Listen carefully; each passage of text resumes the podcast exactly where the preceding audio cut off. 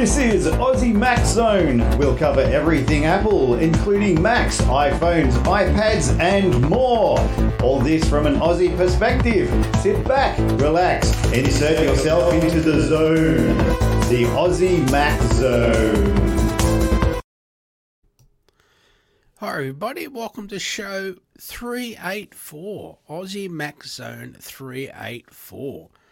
Uh, no Zan again tonight. Um, we did try to do it last night, but even then he got called away for home duties, so not a problem. Grandkids are more important. His kids, my grandkids, are more important. So I'm sorry to say that if you're a die-hard listener, but you know what I mean. Now, our Aussie Apple ramblings this week. Now, where have I got? Oh, that's right. I've got a.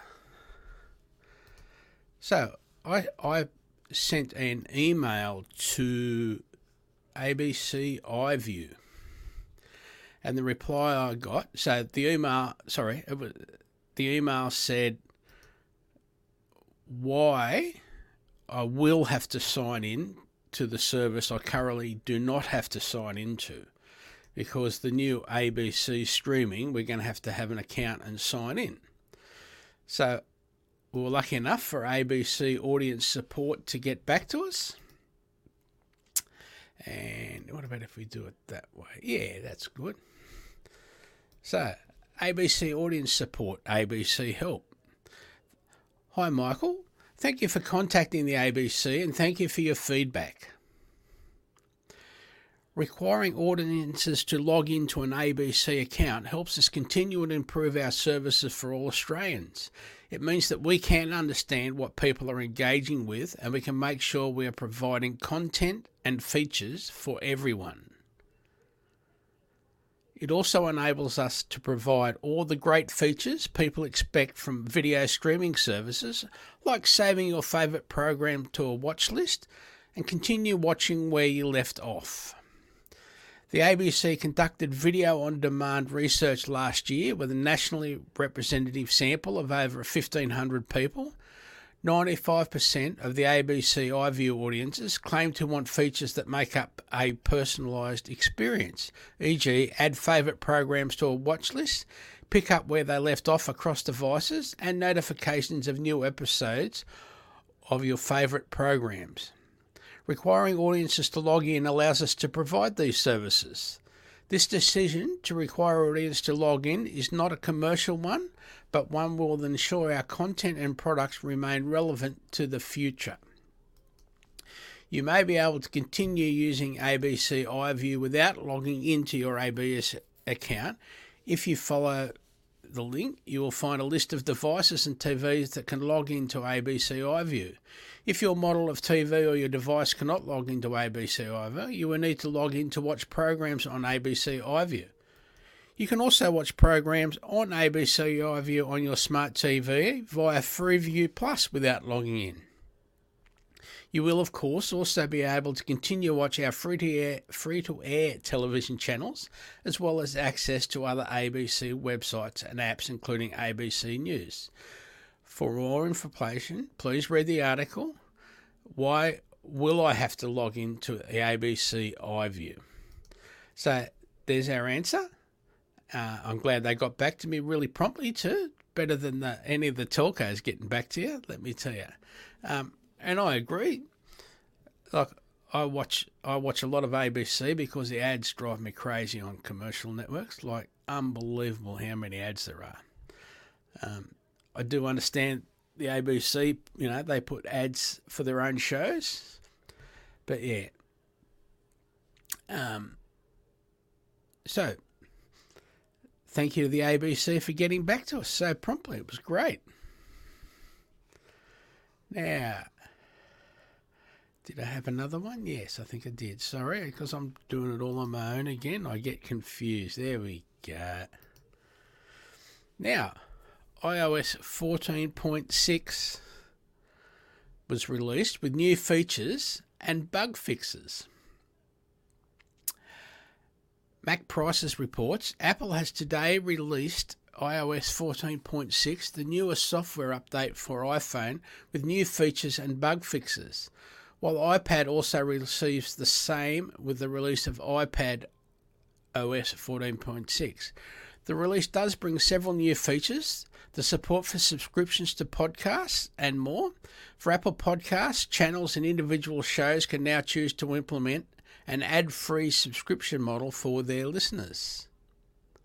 Recently released AirTag iPhone accessories also gained some new refinements. It's now possible to add an email address rather than a phone number to an AirTag. So, when put in lost mode, a person can scan the AirTag. Um, they can make contact via their email listed. It is still possible to add a phone number. Apple Music also gains support for spatial audio and lossless audio just a couple of weeks ago, uh, which was released a couple of weeks ago. While it brings support, it won't be possible to access the new audio formats until June. Other fo- fixes and refinements also include unlock with Apple Watch may not work after using lock on iPhone on the Apple Watch. Reminders may appear as blank lines. Call blocking may appear in settings. Bluetooth devices could sometimes disconnect or send audio to a different device during an active call. iPhone may experience reduced performance during startup. So there's a few things that have been hopefully rectified with 14.6. Um,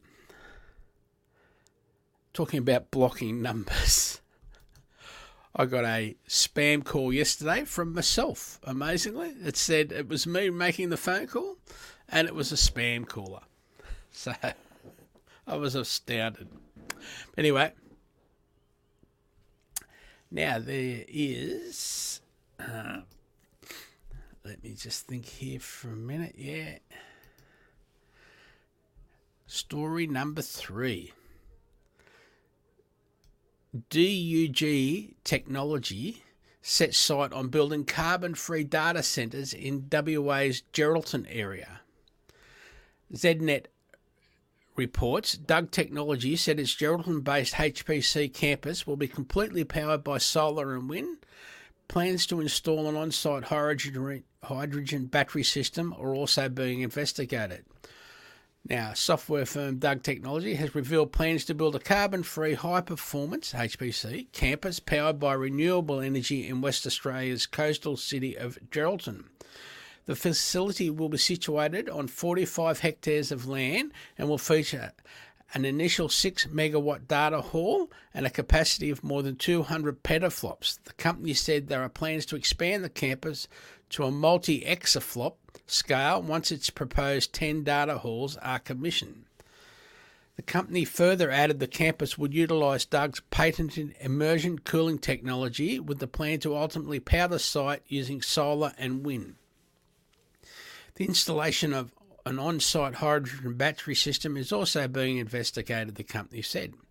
The majority of our clients are very concerned about climate change. This often manifests itself as questions asked about our carbon footprint in project discussions and tenders.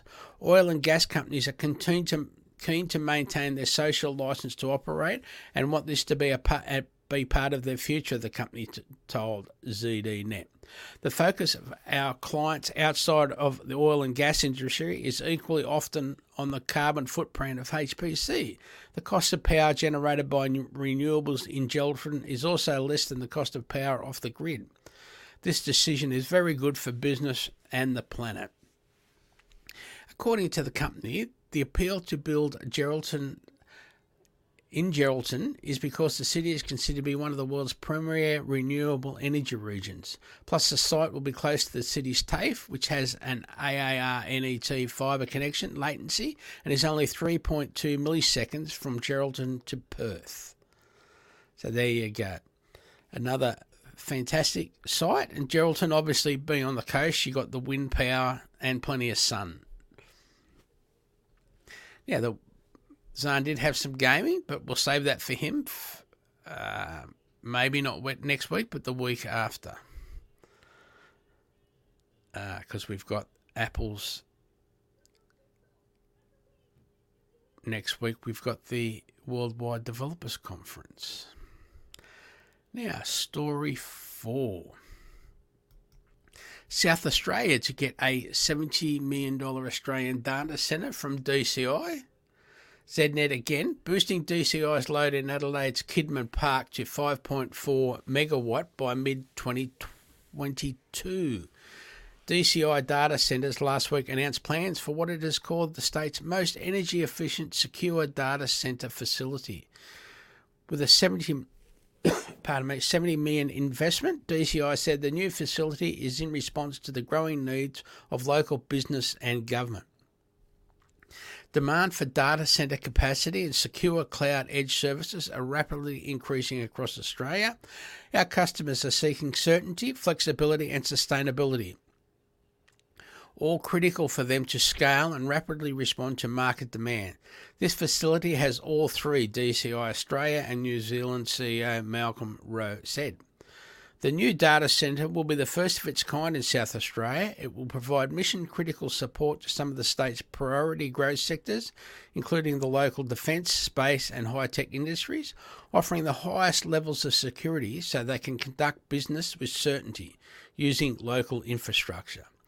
The, current, the company currently boasts two data centres in Australia, one in Eastern Creek in Sydney's west, and the other in Adelaide's western suburb of Kidman Park.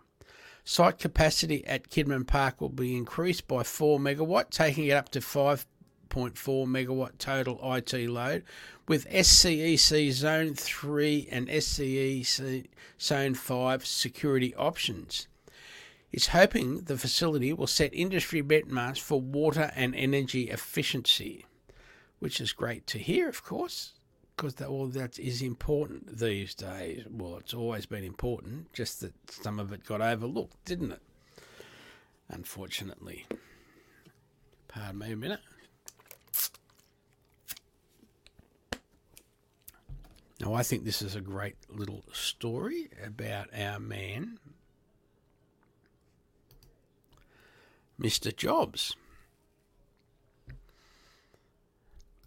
This was Steve Jobs' most important observation when he returned to Apple. It changed everything.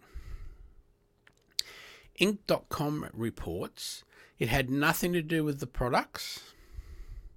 The return of Steve Jobs to the role of Apple CEO in 1997, it could be argued, was most, one of the most important moments in the history of business. At the time, it would have been hard to foresee just how influential Apple would become. It's not an overstatement to say the company was in a pretty rough shape. It was in 1997 that Jobs stood on stage and told the company's loyal fans that the company had taken a $150 million investment from Microsoft, one of its most fierce rivals. It was the same year that Dell's CEO Michael Dell said that if he were leading the company, he would shut it down and give the money back to shareholders. Obviously, Jobs didn't shut the company down. Instead, he began working on a string of iconic products like iMac, the iPod, and what would become Mac OS X. But there was another move Jobs made in that first year back at Apple that might have been just as important.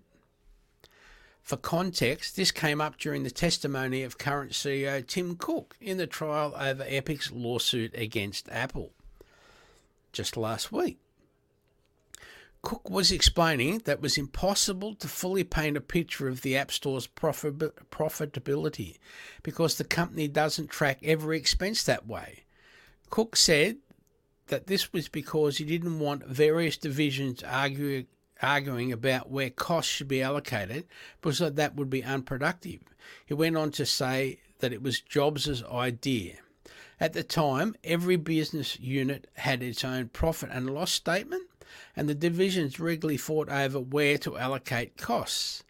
Each, manner, each manager was primarily concerned whether their unit showed a profit, regardless of whether the company itself was healthy or profitable. The company was losing $1 billion a year at the time, but every division was reporting that they were profitable. So, how can that be? Now, Jobs not only eliminated every general manager, but also put the entire company on a single profit and loss statement. To Cook's point, there are costs that are shared among different areas of the business, and there's nothing productive about having them arguing and fighting over where the costs should be attributed. Maybe more important, the fact that Apple isn't organised by by business unit, but rather by function, helps insulate those teams from financial pressures, freeing them to think in terms of what is best for the product and ultimately what is best for the customer. Very simple thought, very simple, and um, obviously it made a big difference.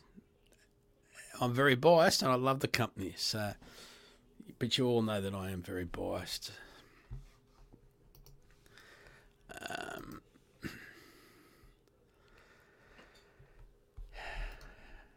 Now, Apple Entrepreneur Camp participants break barriers on their coding journeys. One story from the camp Hopscotch founder Samantha John wanted to create an app that ignited imaginations of young girl coders.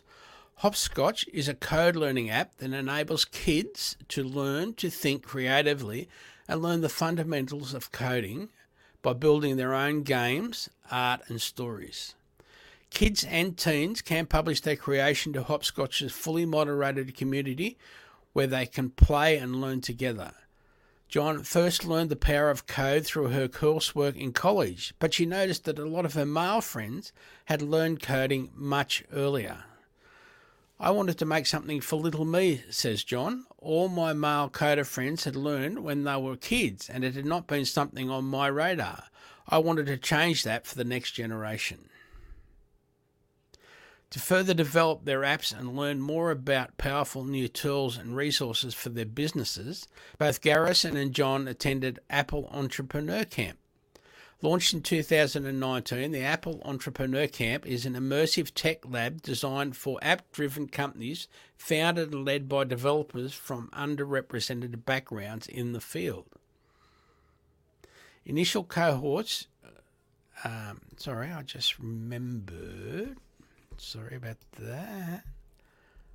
That one is the picture I should have up now. Initial cohorts include 100 women innovators and their teams from 42 countries.